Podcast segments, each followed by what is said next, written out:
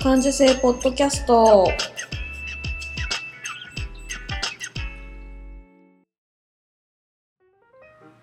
子供の頃から感受性が豊かだと言われ続けて大人になったデザイナーまゆが日々気になったことを感受性豊かにお届けする感受性ポッドキャストです。今日も遠くの友達にカセットで声を送るような気軽な気持ちでスタートします。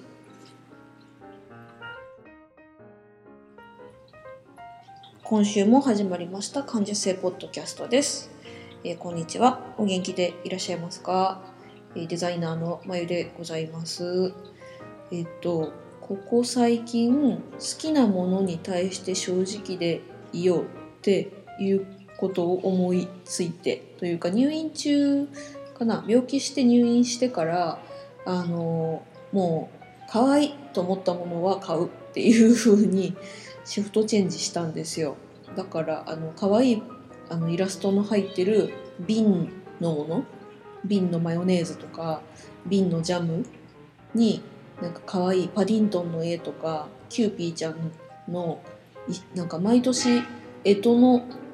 キューピーラベルって出るんだけどマヨネーズ買ったりとかあとあれえっ、とスヌーピーのピーナッツクリームバターみたいな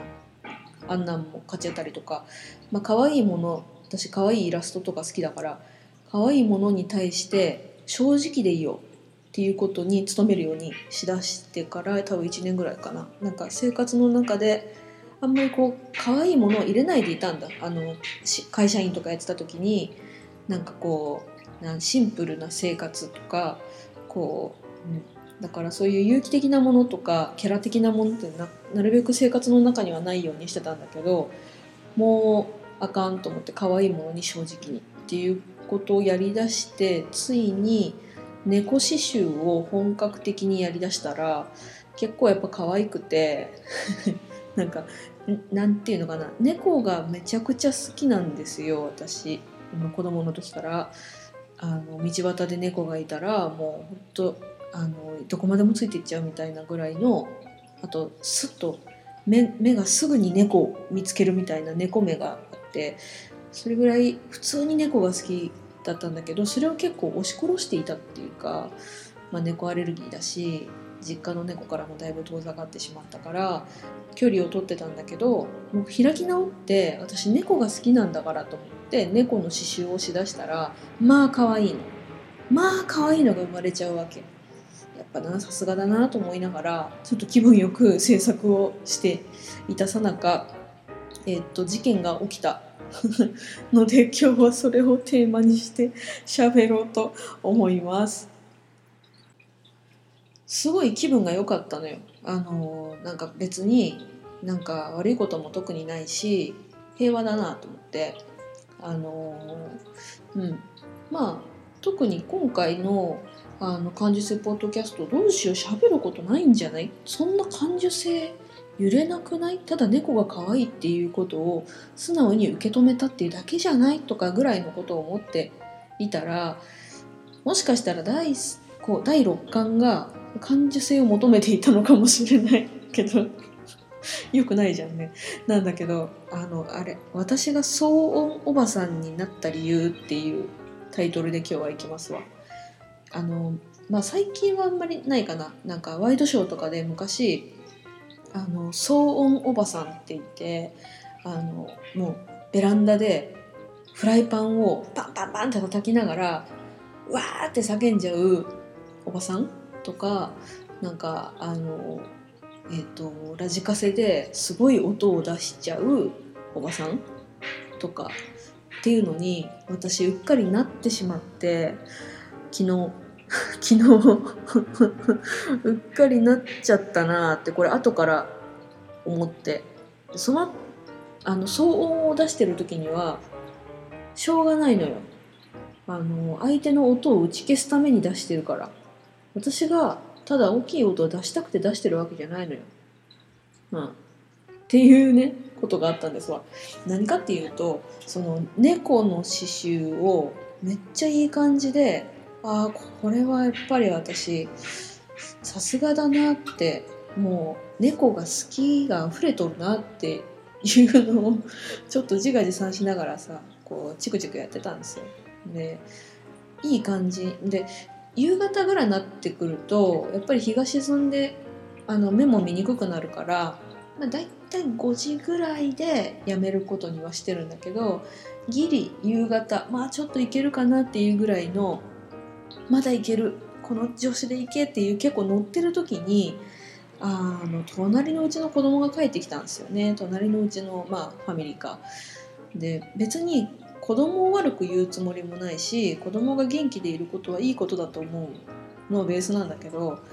どうもやっぱりね人の声っていうかあのけたたましいキャーっていう声が苦手なんですよね。私。もう昔から。そう。で別に遊園地とかその場にあった音であれば別に気にはならないんだけど特にこう自分がね今乗ってるっていう時のまあ自分勝手なんだろうけどさなんか集中してやってる時で集中してやってるんだけどその時はまだあのネットであのドラマか映画か流しながらやあのチクチクやってたからそれで音がこう紛れて他の音とかそんなに気にならなかったんです。でもそのネットのビデオも終わっちゃってでこもう集中してさ 無音状態でチクチクやってたところでキャーって聞こえてくるの。でそれももうなんテンション上がりすぎてもうパリピ状態なのよもうもうイエーイみたいなもう「お前ら盛り上がってるかい!」ぐらいの感じで隣から「イエーイキャー!」が聞こえてきて3人いるからなんか友達も来てたんじゃないかっていうぐらいもうパリピだったんだよね。でもうあのちょうどそのもう4時とか5時とかって洗濯物も取り込みたいんだあの、うん、で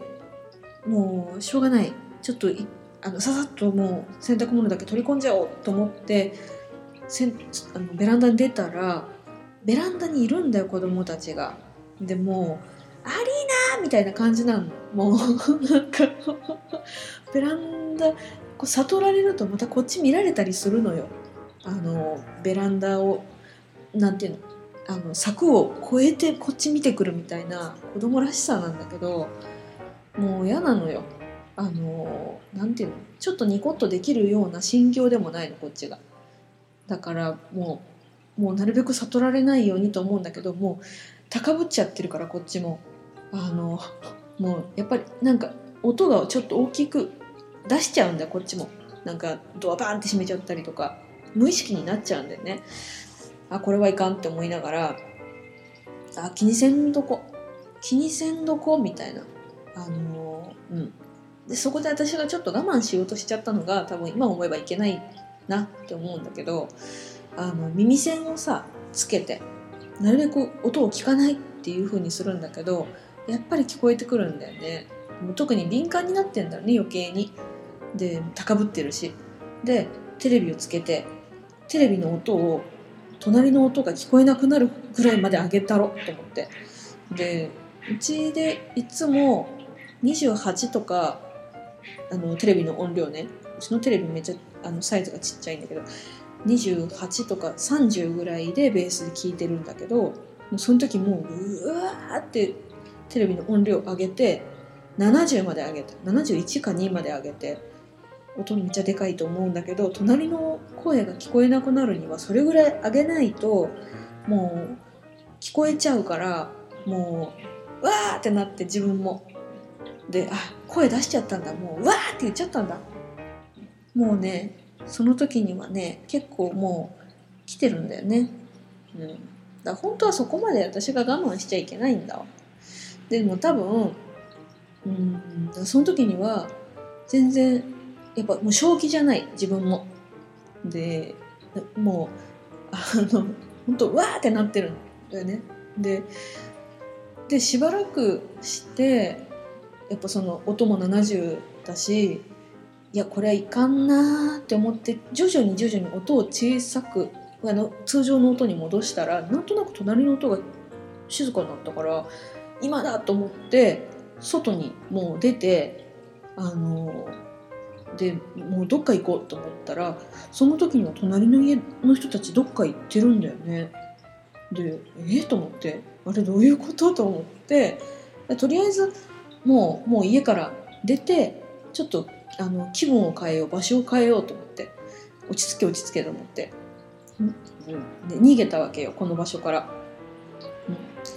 そう。で総括なんですけどあのー、もうまずそのイラッときたっていう段階で自分で察知しないといけなかったなと思って。もうあこれイラッとしてる。私もうどこここの場所をどこってすぐに思えばよかったんだけどどっかで多分なんで私が解かないかんのっていう気持ちがあったんだよね。私別に悪くないのになんで私がしかもこう刺繍がめっちゃ乗ってる時だからなんでこの時に荷物まとめて外に出ないかんのみたいのが多分あったんだ。わああ意地だね。意地になっちゃった。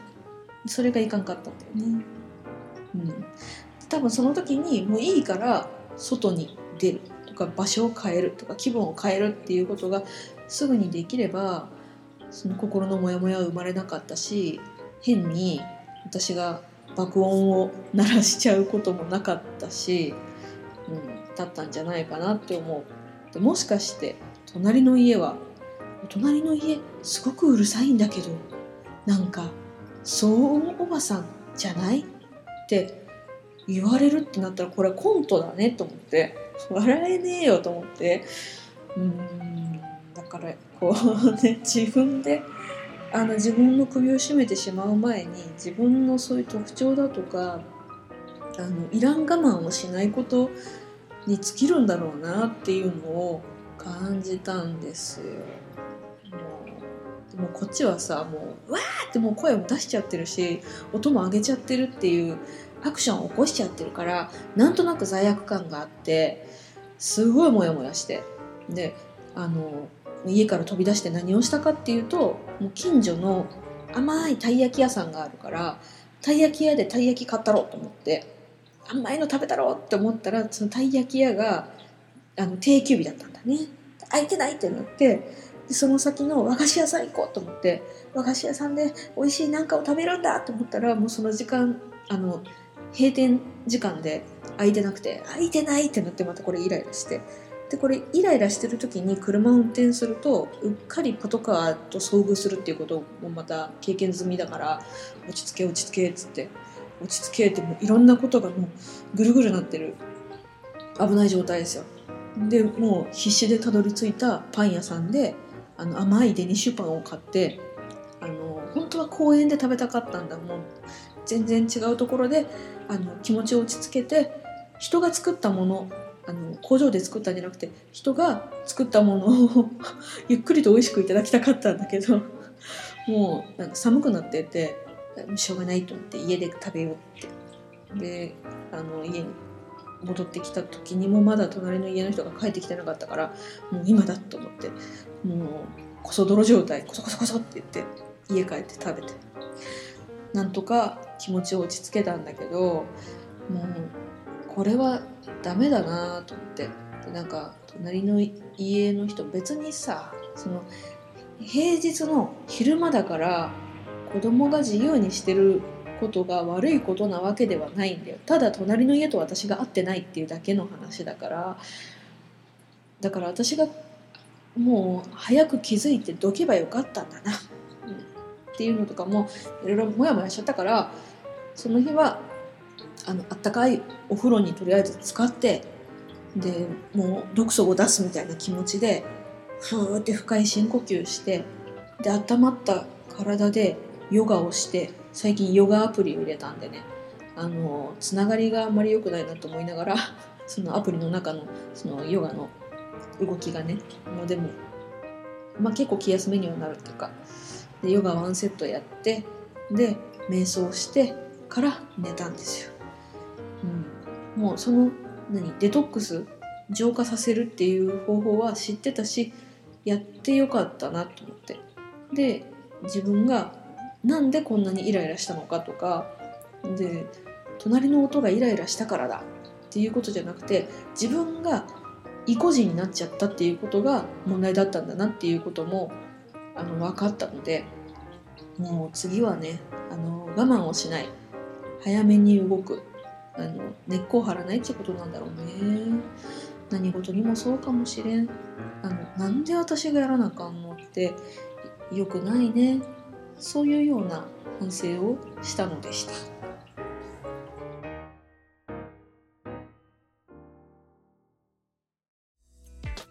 えー、感受性ポッドキャストは iTunes でも配信しています。スマホなら、ポッドキャストアプリをダウンロードして、感受性ポッドキャストまたは HSP で検索してもらうと、喜怒哀楽の猫アイコンが出てくるので、購読ボタンをポチッとしてください。感受性ポッドキャストが更新されたら自動で配信されます。番組へのメッセージはブログをどうぞ。ポッドキャストレビューへの励ましコメントも書いていただけると嬉しいです。いやー、ほんと久しぶりにもう、もう沸点がもうパーンってなっちゃったなほんと。感受性ポッドキャストももう長く1年ぐらいはやったのにまだやっぱり自制できんなってあの思いながら、うんまあ、でも前よりはねあの変にこう自己嫌悪に陥ったりいることもないし、まあ、次に活かせるように楽しく笑って暮らしたいです。それではまた来週。ありがとうございました。